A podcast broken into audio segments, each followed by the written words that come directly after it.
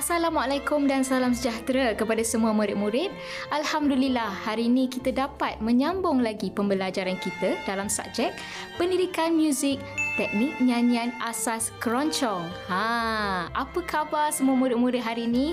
Saya doakan agar kita semua beroleh nikmat kesihatan dan dilimpahi rahmat Allah Subhanahu Wa Taala sentiasa. Baik, pada hari ini, murid-murid akan bersama saya, Cikgu Jamilah, dalam topik yang sangat menarik untuk dikongsikan.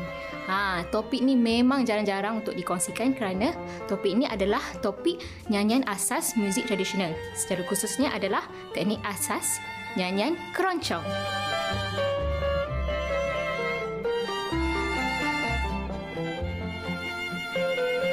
Ha, macam mana cara-cara untuk kita menyanyikan sesebuah lagu keroncong tu? Okey, sebelum kita pergi lebih mendalam lagi, jom kita lihat dahulu objektif pembelajaran hari ini agar murid-murid dapat mengenal pasti apa yang perlu dikuasai dalam tajuk ini.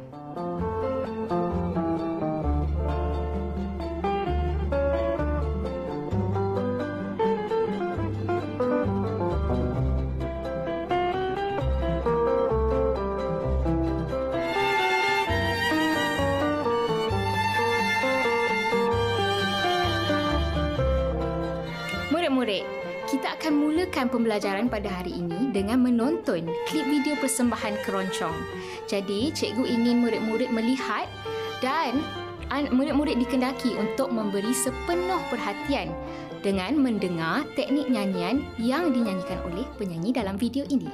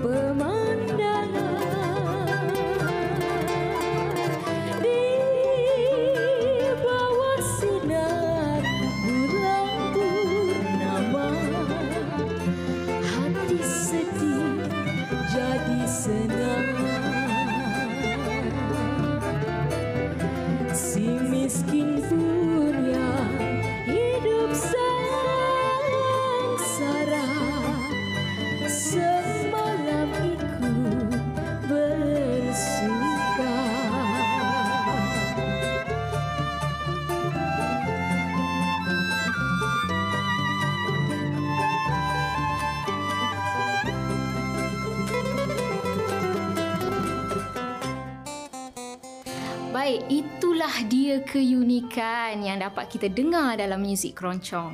Selain daripada bunyinya yang sangat unik, teknik nyanyiannya juga turut menarik minat pendengar untuk mengetahui cara-cara yang khusus untuk menyanyikan lagu-lagu keroncong dengan baik. Ianya semestinya berbeza daripada lagu-lagu lain. Itulah dia keistimewaan lagu-lagu keroncong. Baiklah murid-murid, sekarang ni kita pergi pula kepada bentuk-bentuk asas lagu-lagu keroncong. Jadi lagu-lagu keroncong ni mempunyai bentuknya tersendiri kerana uh, setiap penyanyi perlu mengetahui bentuk-bentuk supaya kita uh, mengetahui uh, secara mendalam setiap perbezaan jenis-jenis lagu keroncong. Jadi uh, yang pertama sekali, jenis-jenis lagu yang pertama adalah keroncong asli. Jadi kalau kita lihat dari segi um, tanda masanya, seperti biasa, kita gunakan empat-empat. Okey, dan strukturnya adalah ABC. Jadi maksudnya strukturnya bermula dengan uh, intro, verse-nya. Okey, kita beri contoh lagu Keroncong Morisco. Uh, Jikalau Tuhan mendengarkan ini, itu adalah verse-nya. Jadi itu adalah struktur A. Dan B pula kita pergi kepada chorus-nya uh, sebelum B kita akan ada ad-lib kita oleh penyanyi. Ah, memetik gitar. Itu adalah B. Okey, setelah setelah habis struktur B, kita pergi ke pula uh, kepada C. Okey, C ni uh, melodinya lebih kurang kepada A. Cuma uh, di akhir um, dua rangkap akhir itu sedikit berbeza. Ah, keroncong morisco aku dendangkan. Aduh sayang. Da da da da da da. Menjadilah tenang. Itu adalah C. Ha, itulah dia uh, struktur lagu keroncong asli. Okey? Dan juga kita pula kena tahu uh, sebelum memulakan lagu keroncong asli ni akan ada vospel di depan iaitu solo biola ke ataupun flute. Okey? Sebelum kita memulakan nyanyian. Baiklah, untuk uh, jenis yang seterusnya adalah langgam. Langgam juga menggunakan tanda masa 4-4 tetapi sedikit berbeza dengan keroncong asli kerana strukturnya adalah A-A-B-A. Jadi ada verse, dua verse, chorus dan kembali kepada verse. Selalunya ada yang uh, menukarkan lagu pop kepada keroncong. Jadi kita panggil uh, lagu-lagu tersebut langgam uh, kita boleh beri contoh lagu Jangan Ditanya. Jangan ditanya ke mana aku pergi. Itu verse-nya. Dan ulang lagi A, bentuk yang sama. Kemudian B, kita pergi ke chorus. Pandai di kau mempermainkan lidah. Itu chorusnya dan kembali semula kepada A. Diharapkan uh, semua murid masih lagi uh, mengikuti saya. Baik, seterusnya adalah uh, jenis lagu Stambul.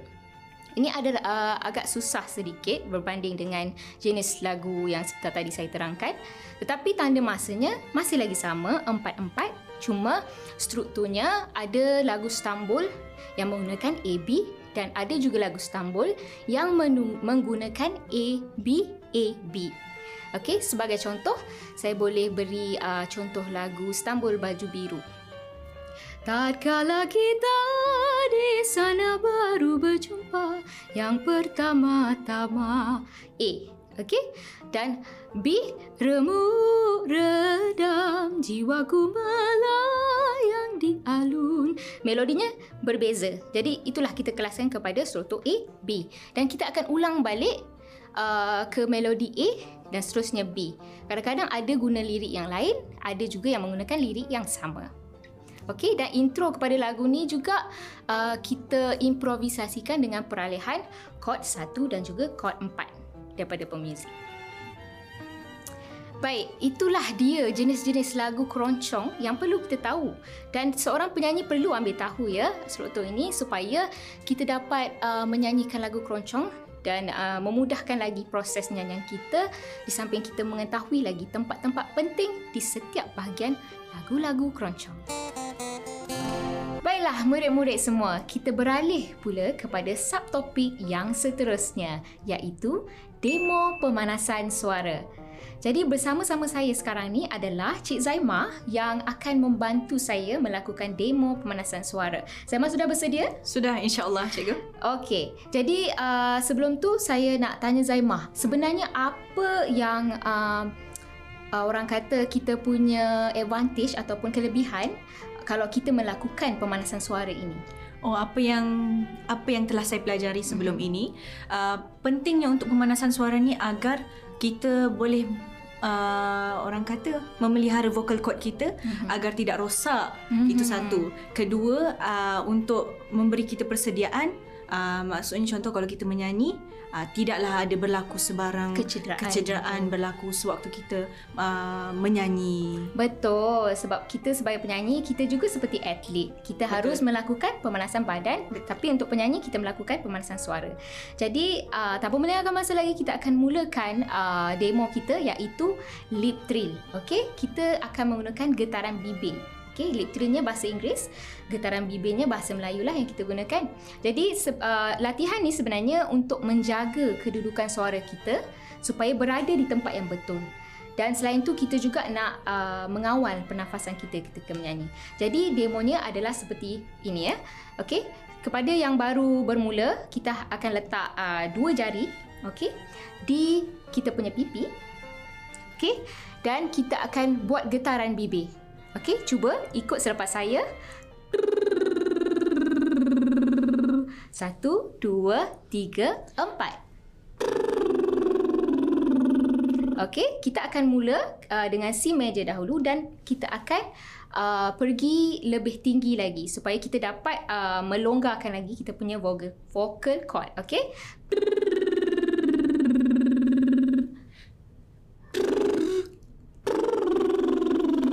Jadi exercise ini ataupun latihan ini sebenarnya untuk kita betulkan kita punya kedudukan. Jadi jika kita susah untuk melakukannya, itu kemungkinan ke kedudukan suara kita tidak betul. Saatnya bila saya melakukan lip trill ni, getaran bibir ni, saya akan bayangkan seperti saya uh, ditarik ataupun rambut kita ni ditarik. Jadi bila kita rasa macam tu, uh, kita akan semula jadi uh, fikirkan suara kita itu di atas. Okey. Jadi cuba memang lakukan sekali lagi. Satu, dua, tiga, empat. Ya, begitu. Jadi pernafasan juga sangat penting dalam latihan ni kerana jika pernafasan kita tidak betul, uh, ia akan menyukarkan lagi kita untuk uh, meletakkan suara kita di tempat atau kedudukan yang betul. Baik, seterusnya adalah latihan legato staccato. Okey, latihan ni adalah latihan huruf vokal yang menguatkan lagi otot perut kita. Ha, ini dia akan lagi kasih kuat lagi untuk mengawal pernafasan dan menjaga frasa kita. Kerana dalam lagu-lagu keroncong, uh, penjagaan frasa ataupun penjagaan nyanyian dalam satu rangkap atau satu baris itu sangat-sangat penting. Kita tak mahu ada pemotongan kata di dalam nyanyian tu. Okey, jadi kita akan buat mahu mahu. Boleh kan? Boleh. Okey, cuba selepas cikgu eh, selepas kiraan cikgu. Satu, dua, tiga, empat. Ma mahu. Berhenti and staccato. Jadi ini uh, kita gabungkan kedua-dua sekali sebab ada lagu-lagu keroncong yang uh, memerlukan untuk kita menggunakan uh, legato iaitu mencantumkan uh, uh, uh, connectkan dia, mencantumkan uh, perkataan dan juga kita memotongkan perkataan. Okey. Jadi ini semua adalah uh, latihan-latihan yang sangat penting untuk dilakukan sebelum menyanyikan lagu keroncong bukan sahaja lagu keroncong tetapi semua lagu. Ini adalah untuk menjaga kita punya vocal cord. Okey. Cikgu pasti murid-murid semua mesti dah tak sabar sangat untuk menyanyi kan? Jadi, jom kita sambung ke subtopik yang seterusnya. Baiklah murid-murid, kini tiba saat yang dinantikan iaitu pengajaran teknik nyanyian asas keroncong. Ah, kita ada banyak teknik, jadi saya akan uh, mengajar murid-murid semua satu persatu. Yang pertama sekali adalah cengkok. Jadi apa itu cengkok? cengkok ni sebenarnya adalah segala bentuk nada hiasan yang akan mengembangkan melodi kita. Jadi uh, teknik ini uh, memerlukan banyak pendengaran daripada penyanyi-penyanyi handalan keroncong. Okey, kita boleh lihat daripada penyanyi Waljina, Tuti Trisedia, mungkin kita boleh dengar daripada uh, legenda kita Julie Sudiro. Okey, kerana uh, bagi cikgu proses imitasi ni sebenarnya sangat-sangatlah diperlukan kerana ia adalah untuk mendapatkan cengkok yang betul dan seterusnya uh, bila kita dah dapat cengkok yang betul, kita digalakkan untuk mencipta lenggok atau cengkok kita sendiri berdasarkan asas yang telah kita pelajari. Jadi uh, saya akan tunjukkan bagaimana untuk kita mengaplikasikan cengkok dalam nyanyian. Contohnya dalam uh, lagu yang pernah dicipta oleh Allahyarham Tan Sri Piramli, alunan biola. Jadi cengkoknya seperti ini. Sayup terdengar alunan, alunan. Itu adalah cengkok. Okey, cengkok ini kita boleh lihat uh, di tempat-tempat yang sesuai yang uh, kita boleh masukkan kerana tidak semua tempat sesuai dimasukkan. Jadi kita kena banyak mendengar daripada penyanyi-penyanyi handalan keroncong.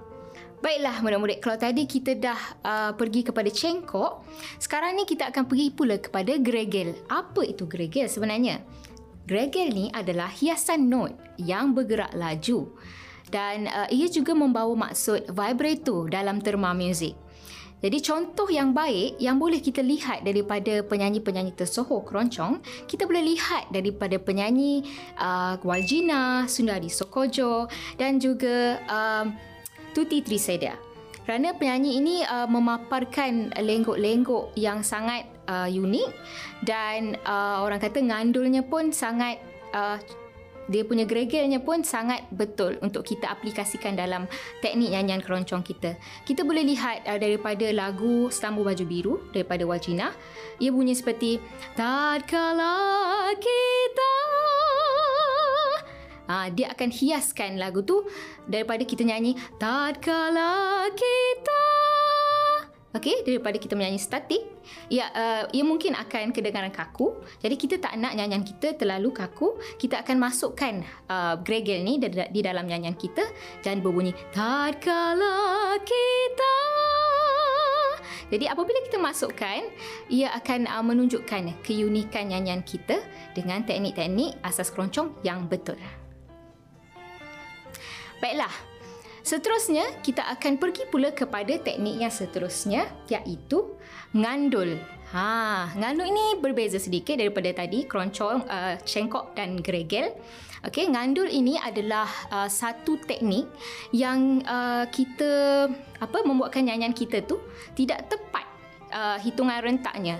Jadi, jika kita menyanyi uh, orang kata seperti robot, jadi kita susah untuk mendalami lagi nyanyian tersebut. Jadi bila kita gunakan teknik ngandul ni iaitu nyanyian offbeat, okey, kita akan lebih menghayati. Okey, so, contohnya uh, lagu alunan biola tadi, sa kalau se- uh, kita nyanyi seperti robot dia akan jadi sayup terdengar alunan biola. Jadi kita tak dapat rasa uh, dia punya apa kecantikan atau uh, keharmonian melodi dalam lagu tu. Jadi kita nyanyi bila kita nyanyi dalam offbeat, sayup terdengar alunan biola. Ha, kita pun tak terlampau uh, cepat atau rush dalam nyanyian. Okey, itu adalah uh, teknik nyanyian yang berbeza daripada nyanyian klasikal barat yang memerlukan penyanyi untuk mengikuti skor tanpa sebarang perubahan. Itulah perbezaan lagu klasikal barat dan juga lagu keroncong. Baik, kalau tadi kita dah uh, pergi kepada ngandul, seterusnya kita akan pergi pula kepada teknik seterusnya iaitu empat di mana maksud lainnya adalah slur Ha, slur ni adalah satu artikulasi yang menyambungkan dua not dengan teknik legato. Legato ni adalah nyanyian yang tidak putus dan bersambung. Nyanyian ni uh, kita perlu nyanyi dengan lembut. Okey, ini adalah untuk memperindahkan lagi melodi serta memaparkan kelainan dalam setiap frasa lagu. Contohnya dalam lagu Keroncong Morisco. Ha, ha, Sela tu boleh kita masukkan di situ.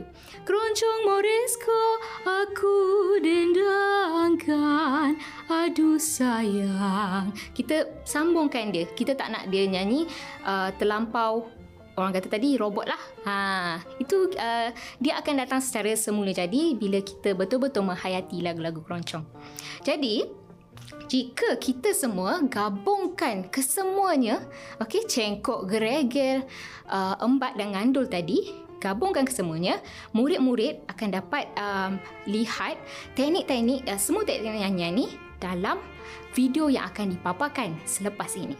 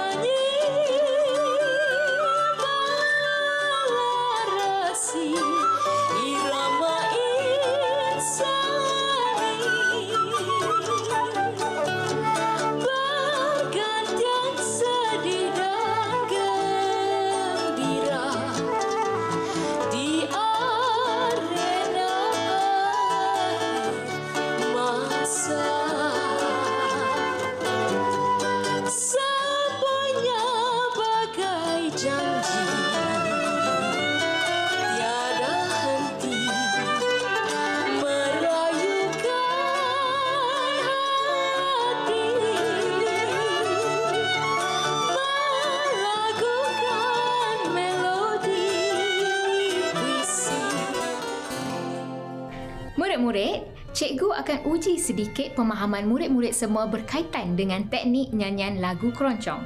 Bersama-sama cikgu, di sebelah cikgu adalah Zaimah, seorang pelajar yang akan menjawab uh, semua soalan cikgu dan seterusnya membuktikan kefahamannya dalam pengajaran cikgu yang telah uh, disampaikan sebentar tadi. Baik, Zaimah sudah bersedia? Sudah cikgu?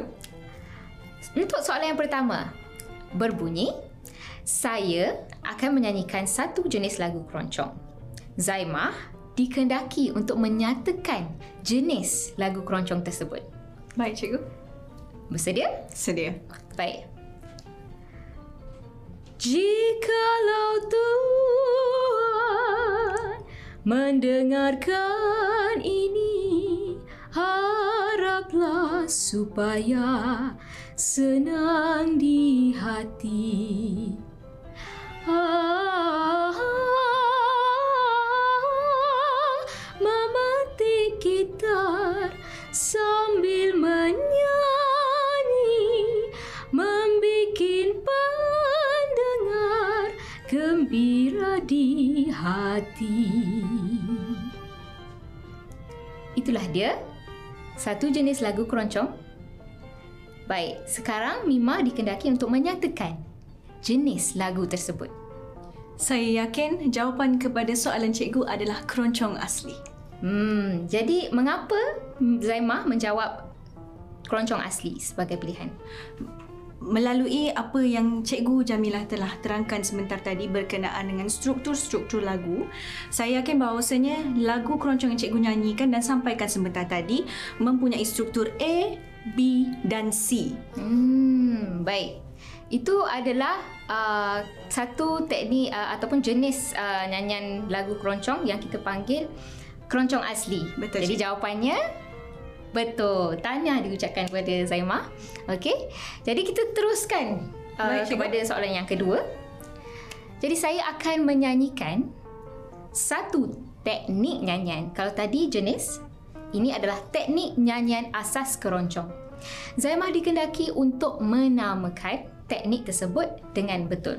Baik Cikgu. Baik, saya mulakan. Awan lembayung menghiasi bandar indah permai aman terlindung oleh pulau seribu melambai Apakah nama teknik nyanyian yang telah cikgu nyanyikan sebentar tadi? Saya yakin jawapan dia adalah ngandul. Ngandul. Mengapa Zaimah jawab sedemikian? Kerana berbalik kepada penjelasan cikgu, sebentar tadi, uh, saya dapati nyanyian cikgu itu tidak jatuh pada beat yang asal.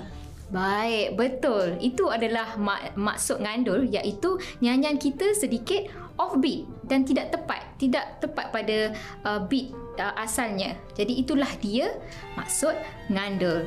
Tanya uh, saya ucapkan kepada Zaimah kerana menjawab kedua-dua soalan dengan betul. Terima kasih cikgu. Tanya.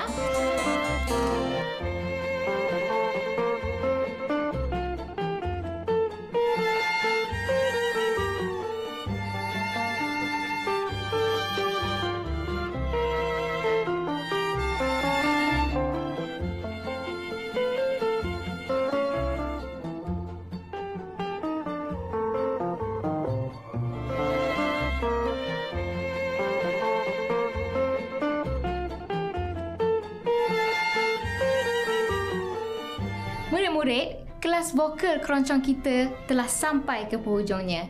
Cikgu harapkan semua murid dapat menguasai topik ini dan seterusnya mengamalkan dalam nyanyian murid-murid. Jadi hargailah muzik tradisi kita kerana muzik tradisional tidak hilang di telan zaman. Assalamualaikum dan salam sejahtera.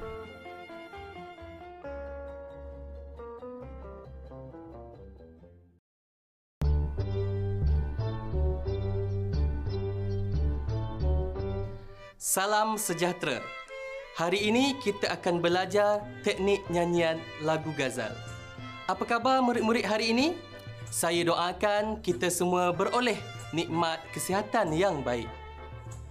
Pada hari ini, murid-murid akan bersama-sama saya iaitu Cikgu Edi dalam topik yang menarik untuk dikongsikan iaitu teknik nyanyian lagu gazal. Murid-murid, kita mulakan pembelajaran pada hari ini dengan menonton klip video yang cikgu sediakan ini. Murid-murid dikehendaki untuk tumpukan perhatian terhadap perbezaan nyanyian tersebut.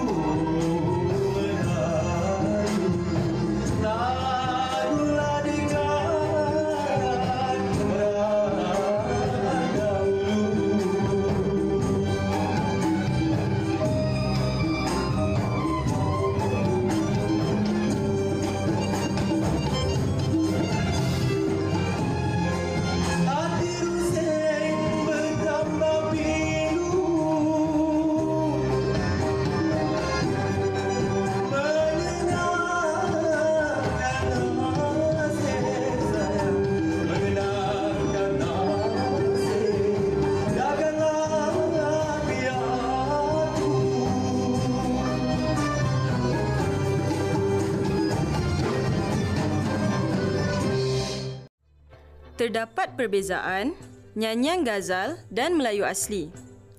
Lagu Melayu asli membuatkan kita merasakan seperti berada di awan-awangan.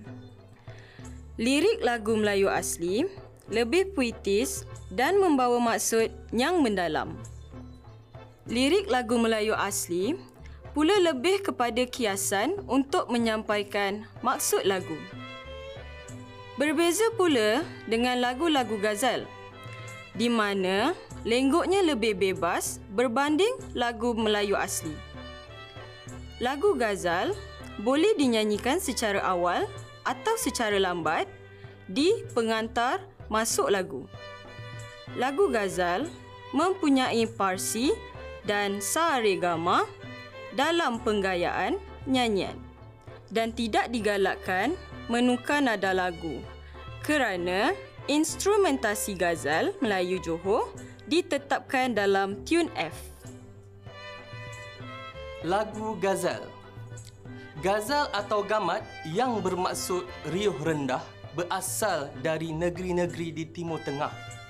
Salah seorang perintis irama Gazal di Malaysia adalah Pak Lomak iaitu Haji Musa bin Yusof. Beliau merupakan anggota tentera kerajaan Johor yang berpangkat kolonel. Irama Ghazal telah dimulakan oleh datuk beliau iaitu Datuk Muhammad Saleh bin Perang. Namun begitu, Pak Lomak telah membawa perubahan besar kepada ensemble Ghazal Melayu Johor yang asalnya menggunakan instrumentasi dari India dan dinyanyikan dalam bahasa Urdu.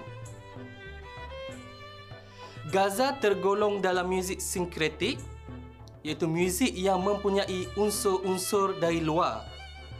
Gaza juga mempunyai gabungan muzik Melayu, Arab, India dan Barat. Liriknya menggunakan rangkap pantun Melayu untuk menyampaikan maksudnya. Contoh saya akan berikan di dalam lagu Seri Mersing. Seri Mersing lagu Melayu lagu dikarang biduan dahulu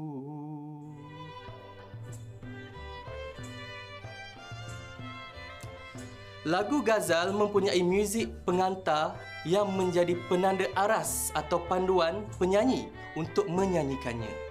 Namun begitu, penyanyi mempunyai kebebasan untuk mencorakkan kreativiti nyanyian tersebut. Contohnya, penyanyi boleh memulakan nyanyian di pengantar lagu atau sebaliknya. Kebanyakan penyanyi akan menyanyikan lagu Ghazal dalam nada yang sama. Bererti uh, zaman dahulu mereka menggunakan nada yang sama Contohnya, kalau menggunakan C minor, berarti semua penyanyi perempuan menggunakan uh, menyanyikan lagu itu dalam nada C minor.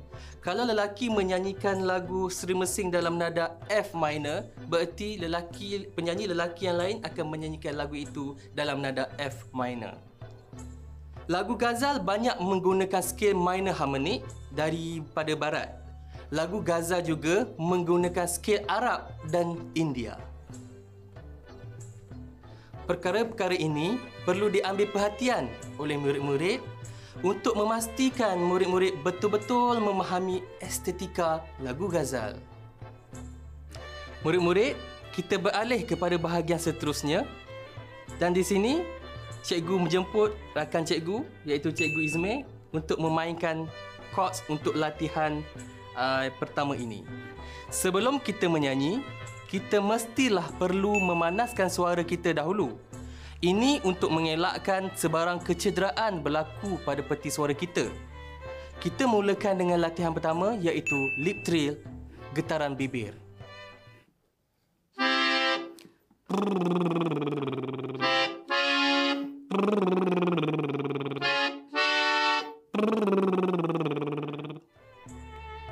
Latihan ini adalah untuk menjaga kedudukan suara di tempat yang betul dan mengawal pernafasan kita.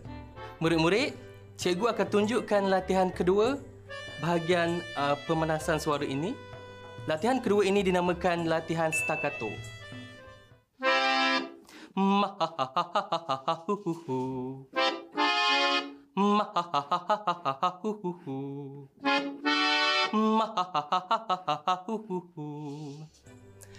Latihan ini adalah latihan huruf vokal yang menguatkan otot perut dan bertindak untuk mengawal pernafasan dan menjaga frasa. Murid-murid sekalian, cikgu akan menunjukkan latihan yang ketiga dalam pemanasan suara ini. Latihan ini berbunyi begini. Tarik nafas dan hembuskan perlahan-lahan.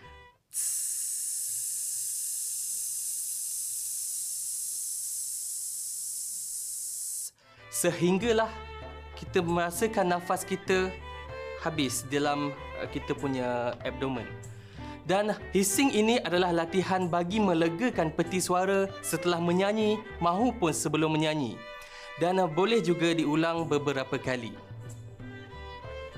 Cikgu pasti murid-murid semua mesti dan bersedia untuk menyanyikan. Jom kita sambung ke bahagian yang seterusnya. Murid-murid, bahagian seterusnya adalah nyanyian asas lagu Ghazal. Sebelum itu, cikgu ingin memperkenalkan rakan-rakan cikgu yang berada di sini iaitu saudara Izmir dan juga saudara Ayan. Saudara Izmir akan memainkan peti harmonium dan uh, saudara Ayan akan memainkan alat muzik tabla. Enam asas nyanyian Ghazal iaitu melodi asas, alunan melayang, lenggok, grenet, patah lagu dan juga penambahan yang lain. Setiap asas ini akan diberikan contoh oleh cikgu sendiri dalam bentuk nyanyian diiringi oleh rakan cikgu. Yang pertama, melodi asas. Melodi asal lagu yang perlu murid tahu sebelum kita pergi ke lenggok yang lebih mendalam. Sekarang ini, cikgu akan menunjukkan contoh nyanyian melodi asas diiringi rakan-rakan cikgu di sini.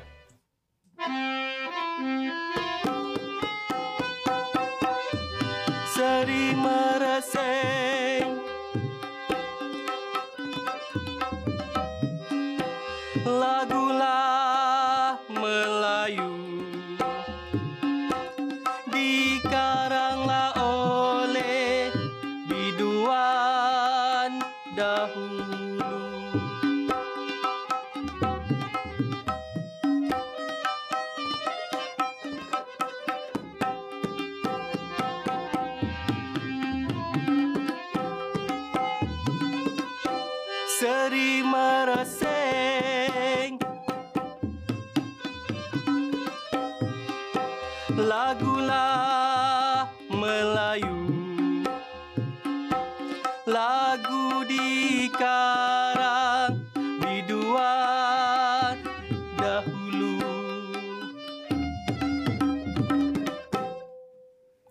Itu dia sedikit contoh bahagian melodi asas bagi lagu Ghazal.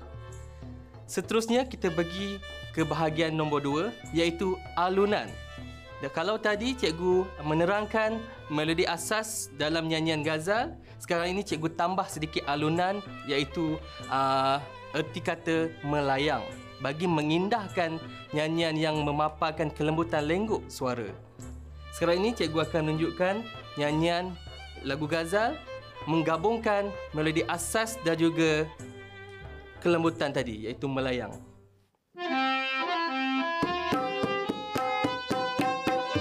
Seri mereseng Seri mesing lagu Melayu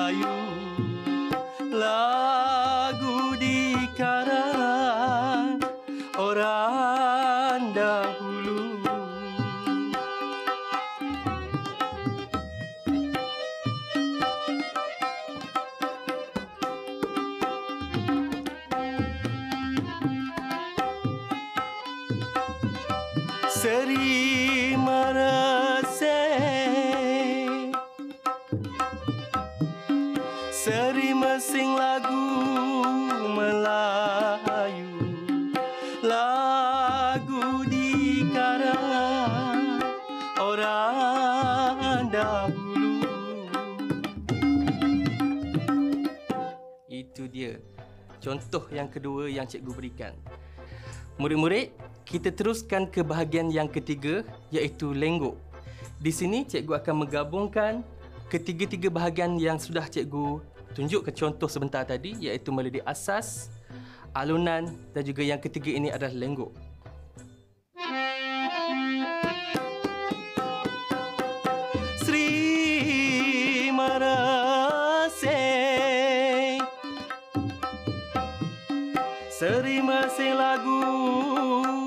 Melayu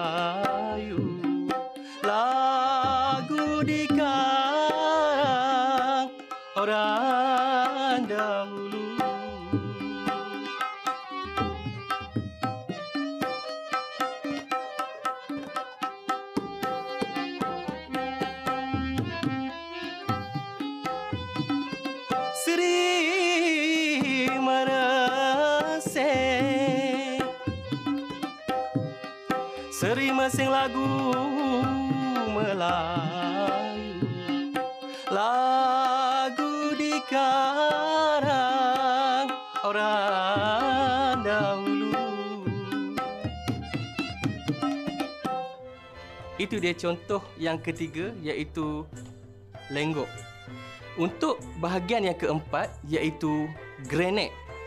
Seperti bahagian yang ketiga tadi, nyanyian uh, murid-murid hampir sempurna akan tetapi uh, murid-murid perlu tambahkan bahagian yang keempat ini iaitu grenade untuk uh, menyempurnakan lagi nyanyian murid-murid sekalian. Di sini cikgu akan tunjukkan lagi gabungan keempat-empat bahagian ini bersama rakan-rakan cikgu.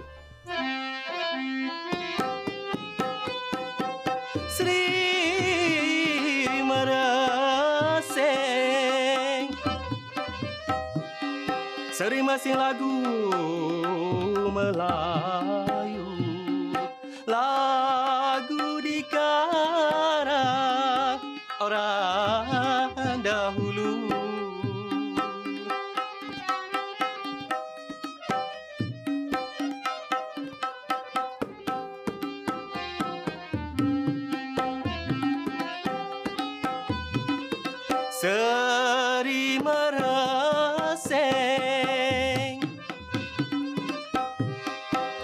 Masing lagu Melayu Lagu dikarang orang dahulu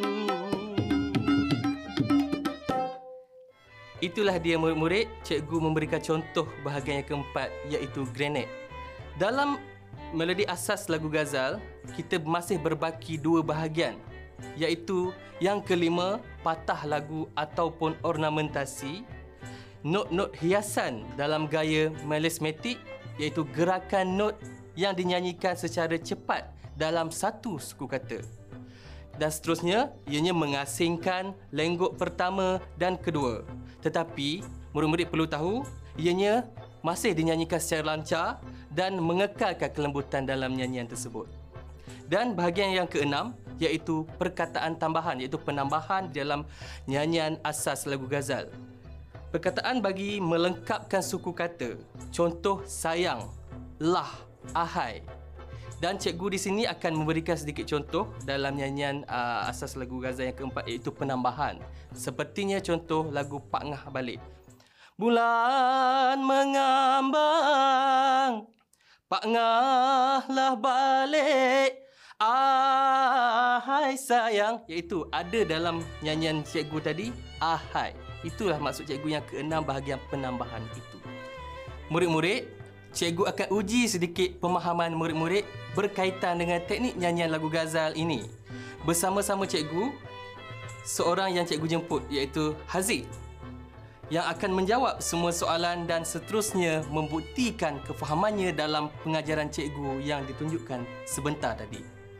Baik Haziq, soalan pertama daripada cikgu. Bolehkah Haziq berikan nama teknik yang akan cikgu nyanyikan ini? Contoh, cikgu akan memberikan teknik nyanyian ini. Seri meresing, lagulah Melayu. Apakah jawapan teknik itu? Jawapan saya ialah hmm, melodi asas. Betul. Tahniah Haziq, jawapan awak betul. Tapi cikgu ada satu lagi soalan untuk Haziq. Soalan yang kedua cikgu, apakah nama teknik yang mencantikkan lagu-lagu dengan lenggok kecil dan halus? Untuk itu jawapan saya adalah grenade. Granat? Pasti. Ya, saya pasti. Betul.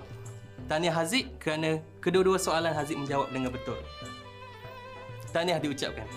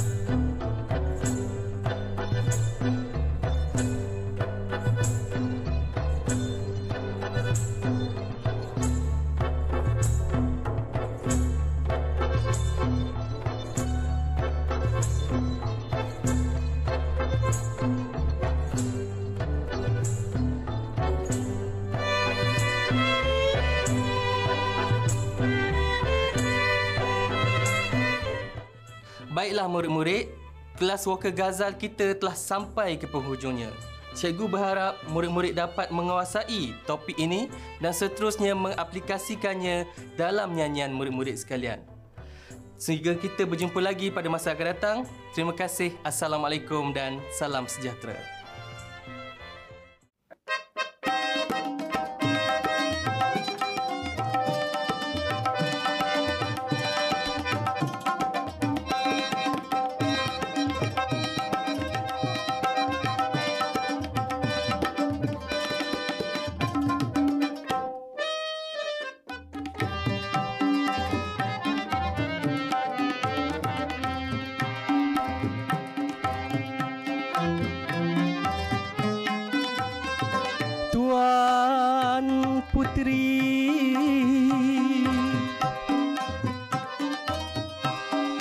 Tuan Putri Intan Permata Raja Aceh Minang tak jadi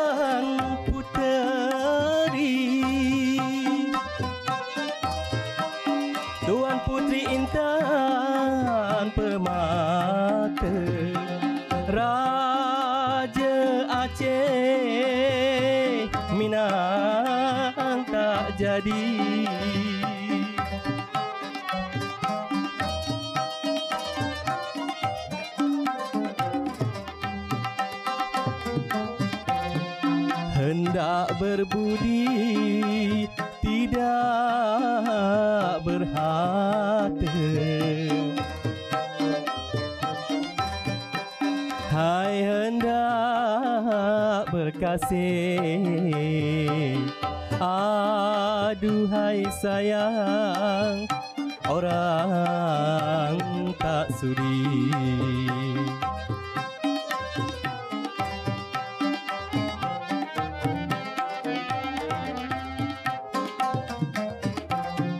Hendak berbudi tidak berharta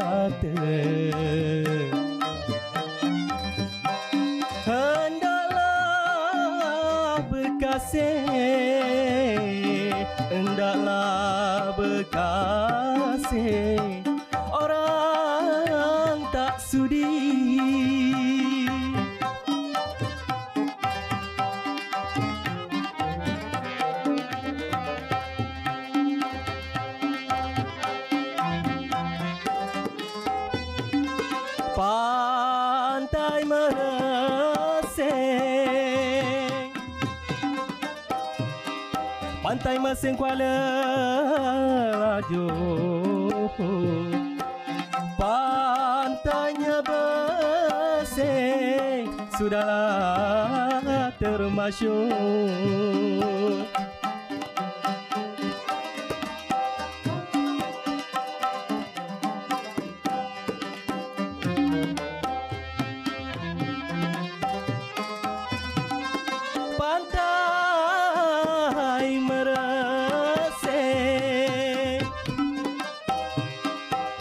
Pantai Mersing Kuala Laju. Pantainya bersih Sangatlah termasyur